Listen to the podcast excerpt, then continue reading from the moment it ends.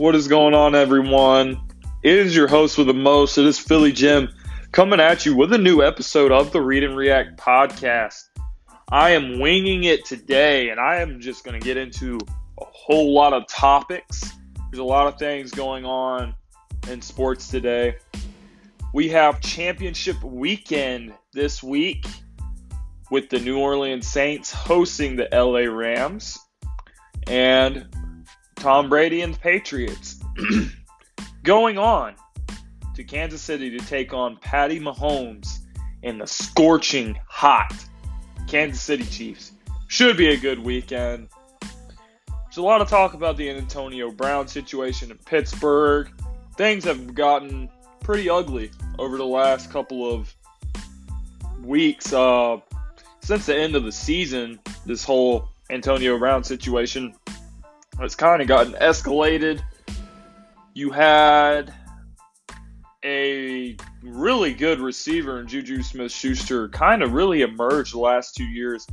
And um, Antonio Brown, he's not really cool with uh, showing the shine, maybe. Maybe he is a little bit selfish.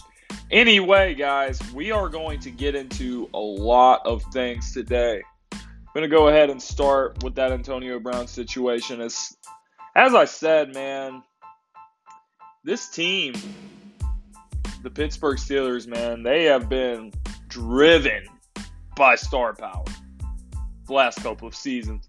You have Le'Veon Bell, who was the best running back in the league until, you know, he sat out so he could get his money. Okay. And you have Antonio Brown, who who a lot of people thought was the best receiver in the league. Both of them on the same team. So yeah, is Antonio Brown being a little bit of a diva, and is he he's not really handling this situation the right way?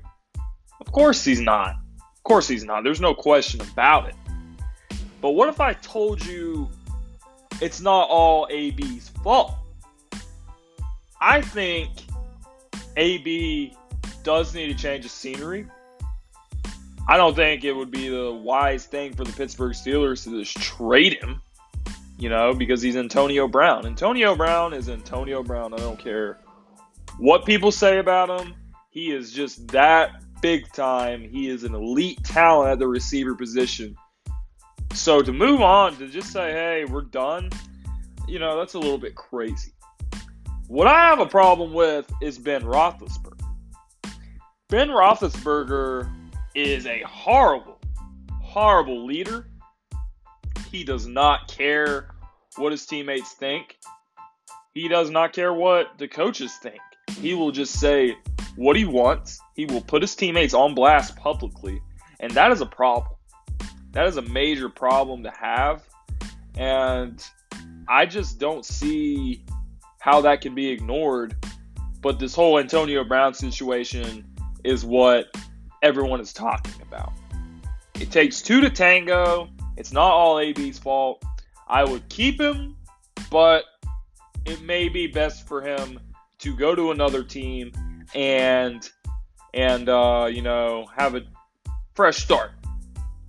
There are a few teams that are rumored to be interested in trading for him. The Indianapolis Colts, the Seattle Seahawks, the uh, who else? The San Francisco 49ers, among other teams. And even the Philadelphia Eagles, my Philadelphia Eagles are uh, in that mix. I think they're just throwing the Eagles out there because we have Howie Roseman, and Howie Roseman has been a very aggressive GM, you know, in regards to trades and all that and off season. So we'll see what happens. We'll see what happens. But I think that's a very, very long shot. I could see Antonio Brown going to San Francisco. I could see him in Seattle. I could see him going to the NFC West. That's probably where I think he will end up. If the Steelers don't find a way to, you know, kind of calm the storm and uh, work things out with Antonio Brown, which is what I hope they do because Antonio Brown is a great player, and I, I just don't think it would be all that worth it to move on.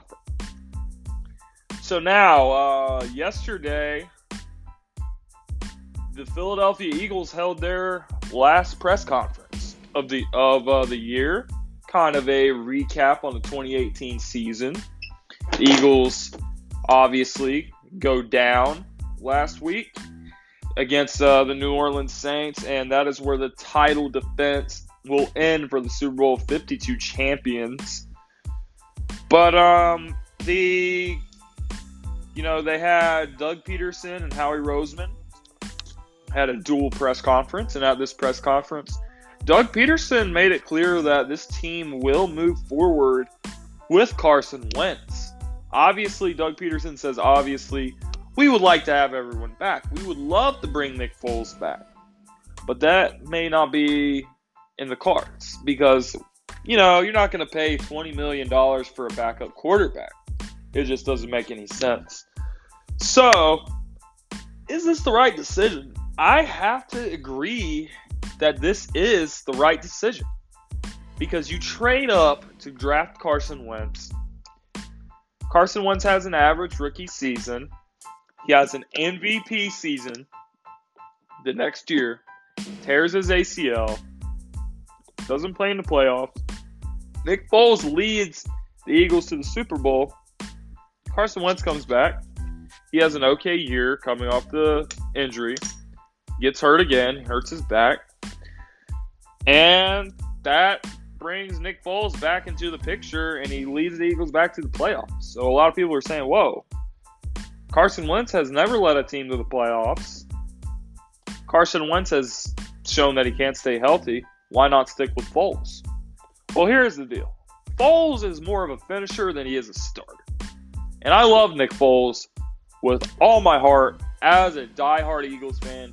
He finally delivered all Eagles fans. He delivered me and every Eagles fan in the world from years of pain and frustration and heartbreak last season.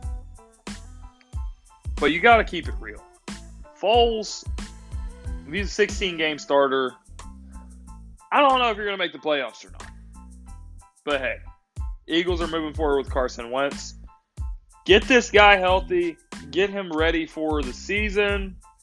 Him not being able to go to OTAs and work with his teammates all off season kind of played a role in a lot of chemistry issues that this team had this year. So we're just gonna hope everything works out. Carson Wentz gets that knee stronger, gets the back healed, and you know he'll be ready for another good season. Carson Wentz is one of the bright stars of the league, and to give up on him after three years is just absolutely preposterous. I think the Eagles are making the right decision. I think if you build a good team around him, you're going to be contending for championships every single year. So, that leads us to our next topic the NFC Championship game and the AFC Championship game. Championship weekend is upon us. Win, and you're going to Super Bowl 53 in Atlanta, Georgia. So, who's going to win these games, man? I don't know. I don't know. This is going to be a, this is tough.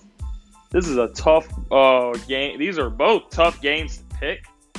So we'll see how things go. But let's start with the AFC Championship. You're going to have Patty Mahomes and the Kansas City Chiefs hosting their first AFC Championship in franchise history. They've never had hosted the AFC uh, title game, even though they won Super Bowl two, I believe, 50 years ago. So what can this team do to knock off the two time defending AFC champions, the New England Patriots, a team that's been to eight straight AFC title games, a team that's dominated their division, team that's dominated the NFL for almost 20 years? What can they do? Well, here's what they have to do. Anytime you're playing the Patriots, you cannot get caught up in the mystique. And oh my gosh, it's Bill Belichick. It's Tom Brady. These guys are a dynasty. These guys have went, been to eight Super Bowls. They've won five of them. That is the exact thing that gets in teams' heads. Teams that are better than the Patriots, they think about that. And then it causes them to fall apart during the game. So, what Patty Mahomes and Andy Reid and this team has to do is just say, hey, This is just another game. We win, we're going to the Super Bowl. We're at home. We got the home crowd on our side. Let's put some points on the board. This team doesn't have the firepower to keep up with. So that's what you have to do uh, if you're the Chiefs. Just don't think about it. Just go out there, play your game. You will go to the Super Bowl if you do that. If you get caught up in the mystique, you're going to lose. So that leads us to the NFC Championship game. Drew Brees and the Saints looking like they are going to be the favorites in the NFC, but the LA Rams may have something to say about that. As an Eagles fan, you know, that was a heartbreaking loss, but man, I got to tell you, the Saints are just so good. They have a defense, they have an offense, they have a coach, they have it all. They have a running game, they have a passing game. Michael Thomas is a stud. Kamara and Ingram, very good guys coming out of the backfield. They can do everything you need to do, and their defense is capable of getting a big stop when they need it. The other hand, you have the LA Rams, who ran the ball all over the Dallas Cowboys with uh, the combination of Todd Gurley and CJ Anderson. They rushed for nearly 300 yards. Not quite. I think it was around like 276 or something like that. Took the pressure off of Jared Goff a lot in this game. And, you know, for the Rams to win this game, that's what they're going to have to do. They're going to have to establish a running game, get the Saints to creep up, and then hit them over the top with Brandin Cooks and Robert Woods and these playmakers they have on the outside. They haven't looked quite like the same team since they've lost Cooper Kupp, but maybe if they get the same Saints team that showed up last week against the Eagles, this team, this Rams team, could go to the Super Bowl. But they're gonna have to play their game. I think it's more likely that the Saints win this game and they go on to the Super Bowl, and we'll see what Drew Brees can do. Will Drew Brees and Brady? A lot of people want to see Brees and Brady. That would be a very interesting matchup. But maybe it's going to be Brees and Mahomes, two high octane offenses in the Super Bowl. So that's about it for our show today. As always, guys, you can find us on Facebook. Go like our go ahead and like our page, the Read and React Podcast, and check us out. We uh, we post stuff every day, post little edits, uh, discussions for you guys to participate in. Appreciate the support. As always, guys, God bless. See you next time on the next episode of the Read and React Podcast. This is Philly Jim signing off.